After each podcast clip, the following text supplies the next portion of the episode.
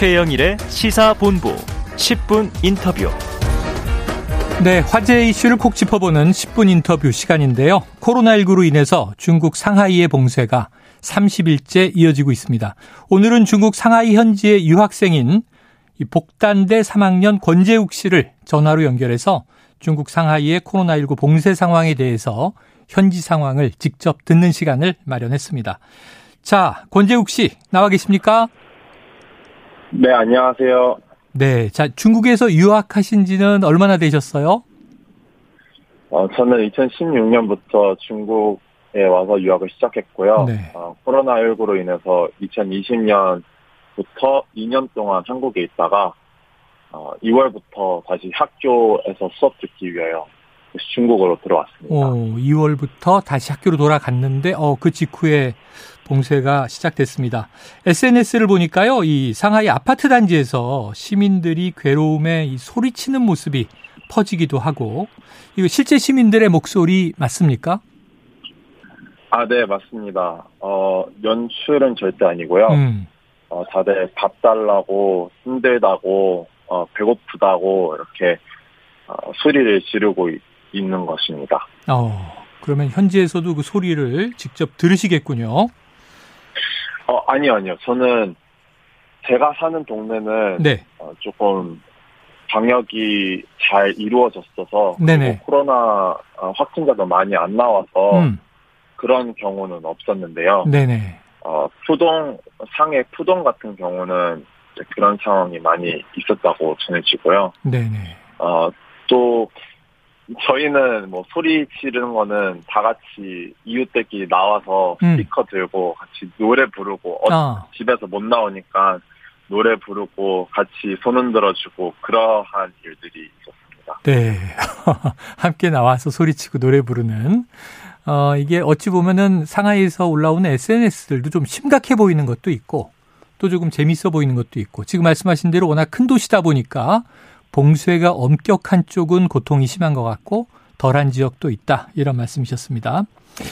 자, 상하이 도시 곳곳 이 바리케이트를 친 모습이나 방역복을 입은 공안이 통제하는 사진들이 많이 SNS를 통해서 보여지고 있어요. 자, 아파트 단지나 기숙사 바깥으로는 나올 수 없는 상황입니까?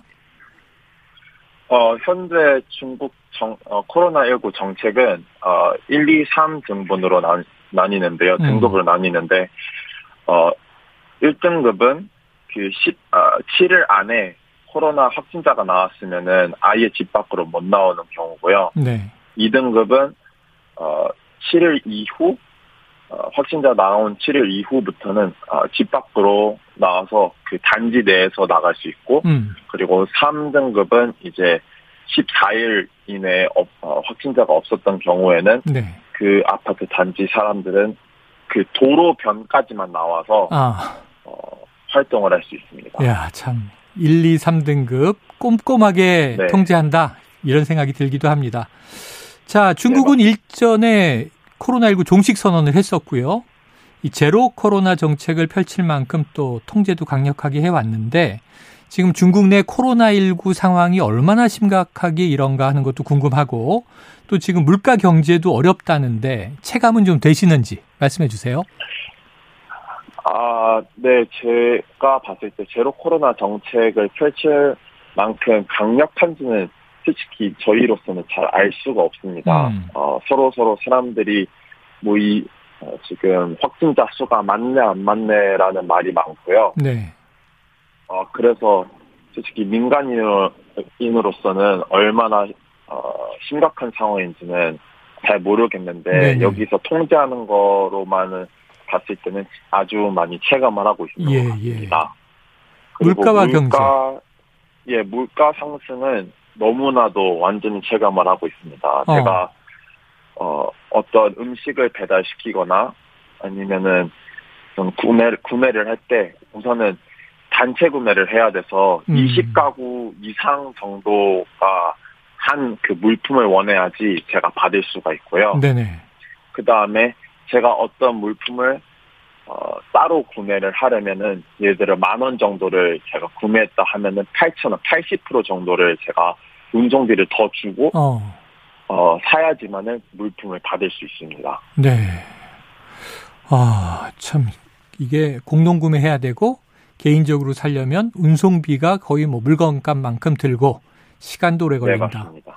자, 권재욱 학생 지금 이 식료품을 충분히 비축하고 계세요? 아, 네, 저는 현재 한국상회, 한국영사관, 그 다음에 학생회에서 많은 도움을 받아서 네. 어, 지금 제 집에는 먹을 게 먹을 것이 아주 많습니다. 네. 가득 차 있습니다. 예. 그런데 또 이 한인 유학생들이 힘들다는 얘기도 들려요. 좀 어려운 학생들도 있습니까? 아, 네, 물론 있죠. 어, 저는 그래도 혹시 몰라서 예, 봉쇄 전에 2주치 정도 음식을 분량을 사놔가지고 아, 잘 버텼는데 네. 이것을 어, 많이 예상을 못 하고 계셨어가지고 음. 그런 유학생들이나 그런 분들은 어, 식수가 없어서 화장실 물 받아서 아, 물 끓여 먹는 분들도 계셨고요. 네네. 그 다음에 어, 먹을 게 없어서 계란으로 계속 연명하고 네, 계신 네. 분들도 알고 있습니다. 아, 일주일 동안 계란만 먹었다. 이런 이야기도 나오고. 예, 그런데 지금 한 두 주분 뭐 저 식료품을 비축해 놓고 그 다음은 영사관 학생회 도움을 받아서 지금은 괜찮다는 얘기를 주셨습니다. 자, 지금 뭐, 뭐 언급을 해 주셔서 궁금한데요.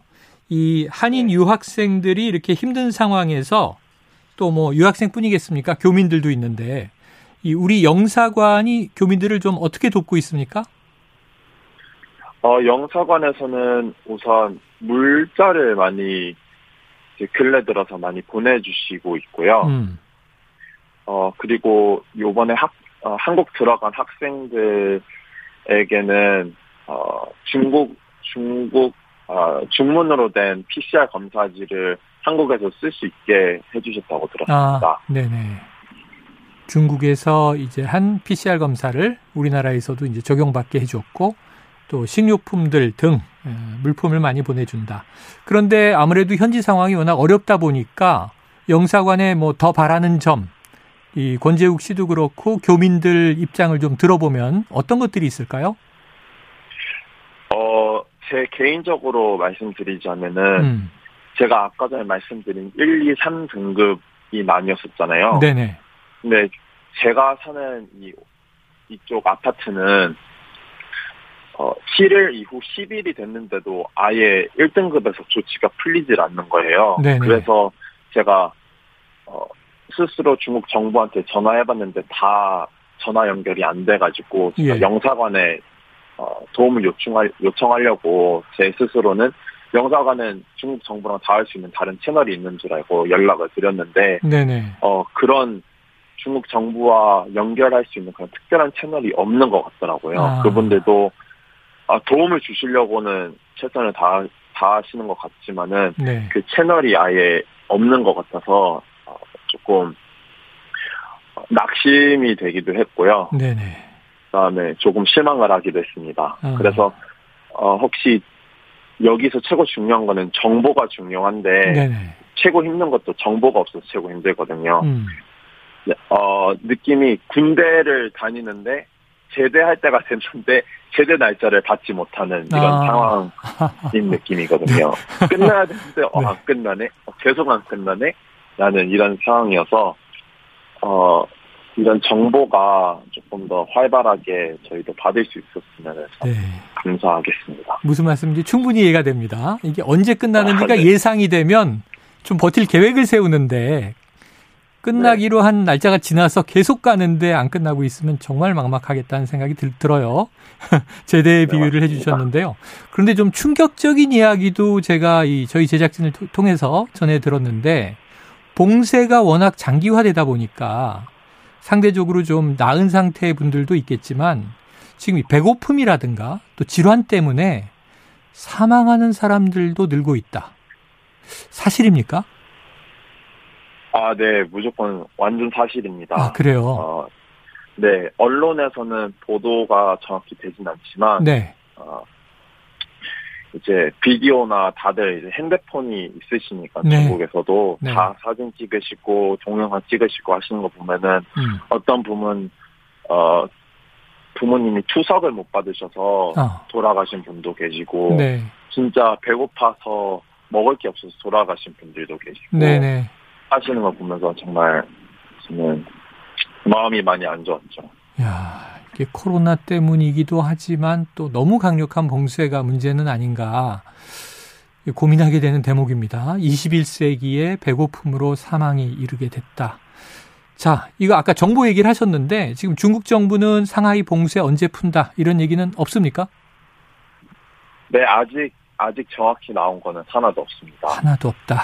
네. 지금 네. 또 오히려 이제 베이징도 봉쇄 들어가는 거 아니냐 하는 우려가 나오고 있기 때문에 걱정 클 텐데요. 자, 오늘 전화 연결 감사드리고 끝까지 좀 건강 유지하시면서 이 상황을 잘 극복하시기를 기원하겠습니다. 오늘 말씀 고맙습니다.